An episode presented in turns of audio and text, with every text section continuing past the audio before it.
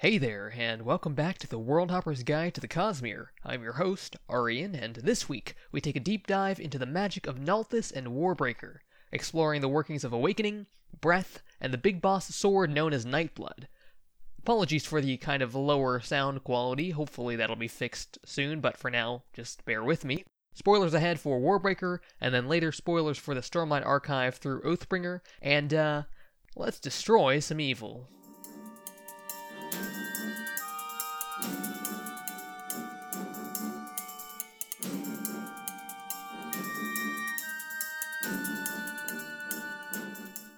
So, let's start with Awakening and Biochromatic Breath. Breath is the manifestation of Investiture and the center of magic on the planet Nalthis, which is home to the Shard Endowment. Every person on Nalthis is born with one breath, giving them an extra bit of Investiture, slightly more than the average human anywhere else in the Cosmere.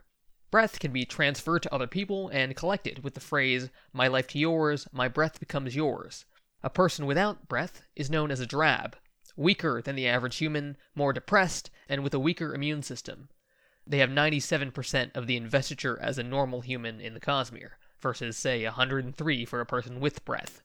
Vivenna, one of the main characters in Warbreaker, spends several weeks as a drab in the second half of the book, and it feels to her like months, where she is just depressed and hungry and just broken up, because being a drab is physically damaging to you.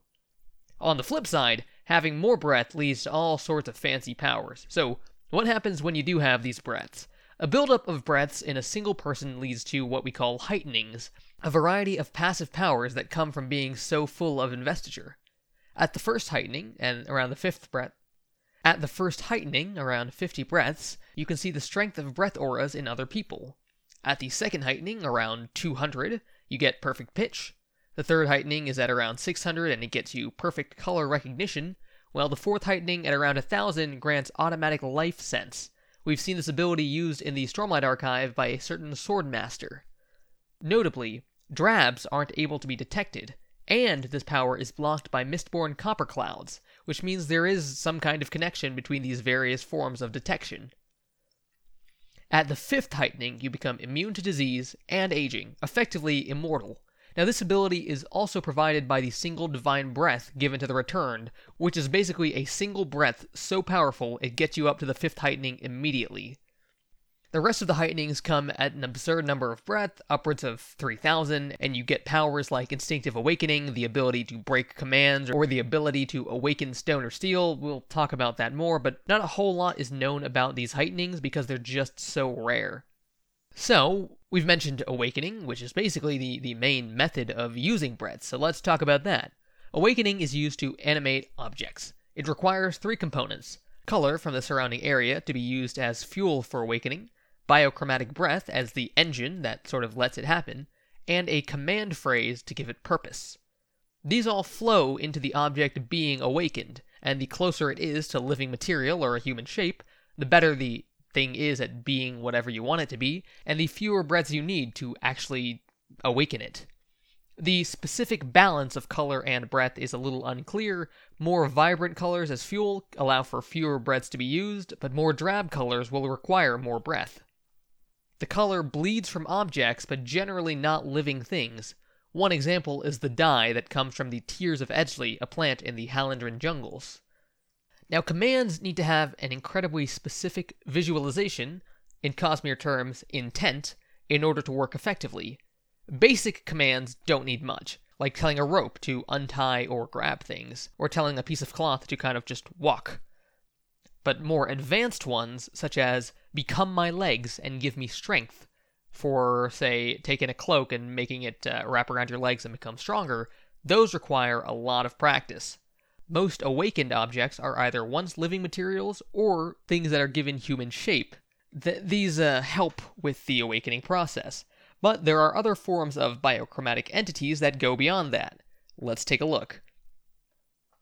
So, as I mentioned, uh, there are two main laws for dealing with awakening.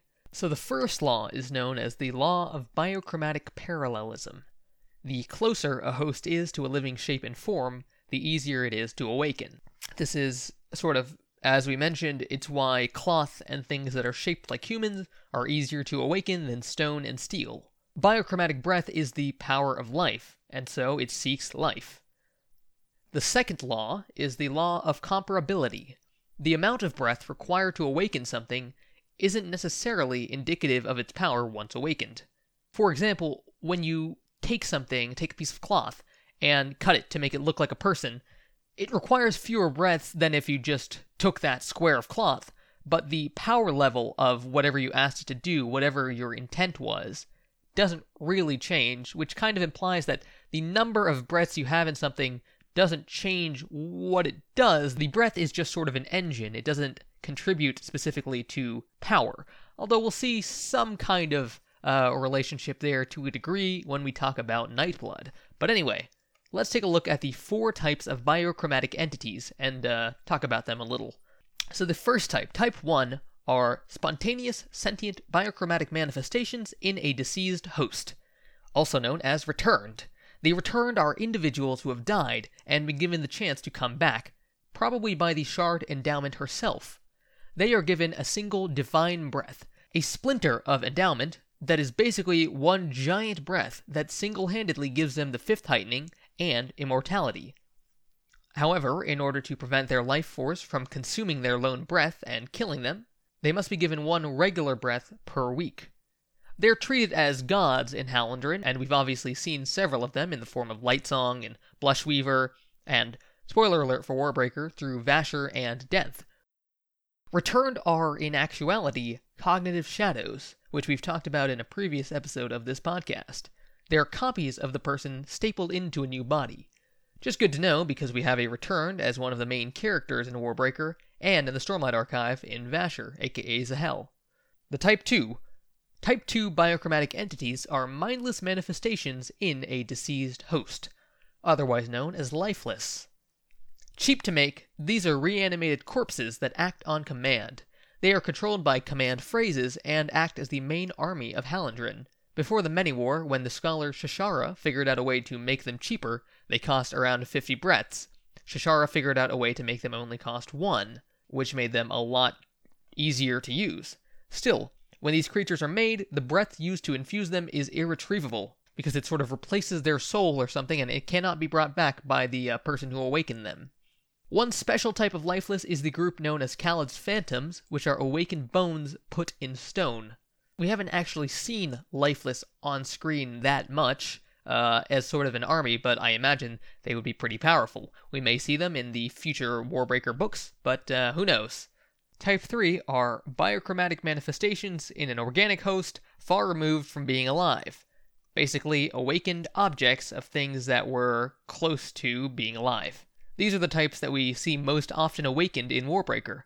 Rope and cloth often come to mind. They require somewhere on the order of one hundred breaths to awaken, which is relatively cheap in terms of awakeners, but when you think about each person having one, that means any given, which means the majority of people don't have anywhere near the power to awaken things. But we see them perform all sorts of functions throughout the book, uh, strengthening Vasher or letting him grab things. Uh, it's actually not a focus of the story so much, but they're neat to consider, and uh, notably we also see one other person perform awakening of this type, not on the planet Nalthis. Hoid, in the epilogue of Oathbringer, makes a cloth-like little puppet thing that he awakens in order to coax out a little girl from the sort of ruins of a building in Kholinar and the body of her dead mother, so he can bring her to someone else. This tells us that Hoid is an awakener. He has some amount of breaths now. Type four biochromatic entities are sentient objects made by awakening inorganic materials, typically metal or stone. These require the ninth heightening to create, since they are so far removed from anything resembling life. The only known Type four entity was created by Shashara, one of the five scholars, and is known as Nightblood. So, let's talk a lot about Nightblood. Alright, so, the elephant in the room, the Black Blade, everyone's favorite companion to Szeth-son-son-Vallano, the Skybreaker. As we know, Nightblood is an awakened blade that bleeds black smoke and sucks the investiture from the user. It can also kill people with a single touch. It also has a cheerful personality and the command to destroy evil, which it's kind of unclear on, on what that means. As we mentioned, where did Nightblood come from? Nightblood was originally created by Shashara, one of the five scholars, with the assistance of Vasher. We believe they, at some point, world-hopped to Roshar and saw shard blades, manifestations of investiture as swords, and decided to try creating their own versions of that. Shashara discovered the way to awaken steel, originally thought impossible, and used a thousand breaths to infuse Nightblood with the command to destroy evil. The breaths used weren't fully sure how to interpret this, so we'll talk about Nightblood's command more a little bit later. But Nightblood was created and brought sentience. Brandon describes him as a Frankenstein because while shard blades are natural investiture, Nightblood is essentially a bunch of souls smushed together. Nightblood was only wielded once, at the Battle of Twilight Falls during the Many War, hundreds of years prior to the events of Warbreaker.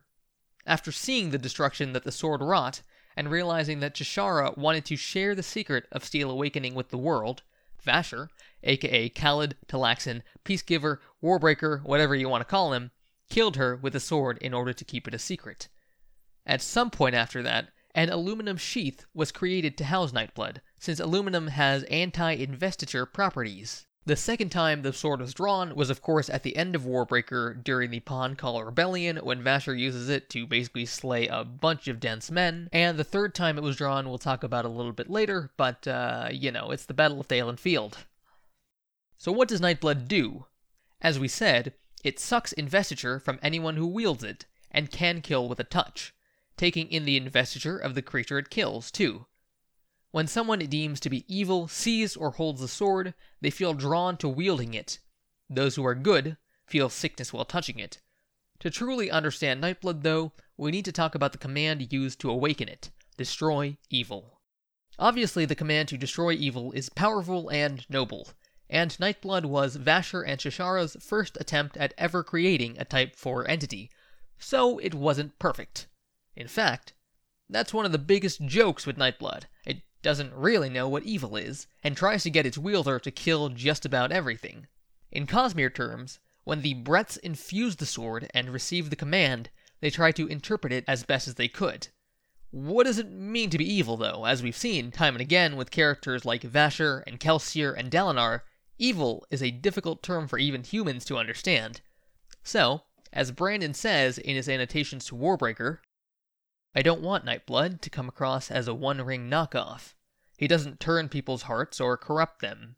However, in order to be able to do his job and fulfill his command, he needs the ability to determine who is good and who is evil. This, of course, isn't an easy way to determine things. In fact, in fact, I don't think it's a black or white issue for most people. When Nightblood was created, the breaths infused in him did their best to interpret their command. What they decided was evil was someone who would try to take the sword and use it for evil purposes, selling it, manipulating and extorting others, that sort of thing. Someone who wouldn't want the sword for those reasons was determined to be good. If they touch the sword, they feel sick. If others touch the weapon, their desire to kill and destroy with it is greatly enhanced. Nightblood himself, unfortunately, doesn't quite understand what good and evil are. However, he knows that his master can determine who is good and who is evil, using the sword's power to make people sick or through other means. So, he pretty much just lets whoever is holding him decide what is evil. And, if the one holding the sword determines, deep within their heart, that they are evil themselves, they will end up killing themselves with the sword. So this answer seems a little bit twofold. On the one hand, there does appear to be some kind of objective metric that the sword uses independent of Nightblood's consciousness to determine if someone is good or evil. Nightblood the voice, however, doesn't seem to really care, and only considers what the wielder thinks. I personally think the latter part of the explanation is more important than the former, because it leads to more interesting questions about what it means to be evil. Notably, Nale, the Herald of Justice, never felt compelled to kill himself with Nightblood because he doesn't consider himself to be evil, despite what he starts to think near the end of Oathbringer about what he's done. Flawed, yes, and maybe broken, but not evil, and that seems to make all the difference. Also, despite all of his self-hatred, Szeth-son-son-Vallano is capable of wielding Nightblood even after realizing his truthless status was incorrect, which means he also doesn't view himself to be evil. Speaking of Szeth and Nale, let's talk about Nightblood's history through the books. After Vasher killed Shashara, he presumably kept Nightblood on him for hundreds of years until the events of Warbreaker, where his conflict with Denth comes to a head, and he eventually draws the weapon on the night of the Pahn Kahl Rebellion. From there, we're not entirely sure how or why, but both Vasher and Nightblood arrive on Roshar, hundreds of years later. We next pick up on Nightblood at the very end of Words of Radiance, when he is offered to Szeth-son-son-Vallano by the herald Nale, a replacement shard blade for the one he lost fighting Kaladin at the Battle of Narok. Meanwhile, Vasher is masquerading as Zahel, the ardent swordsman in the Kholin war camp, and Vivenna, aka Captain Azor, only arrives on Roshar after that, just in time to take over the Kholinar wall guard. And this isn't even the first mention of Nightblood on Roshar, chronologically speaking.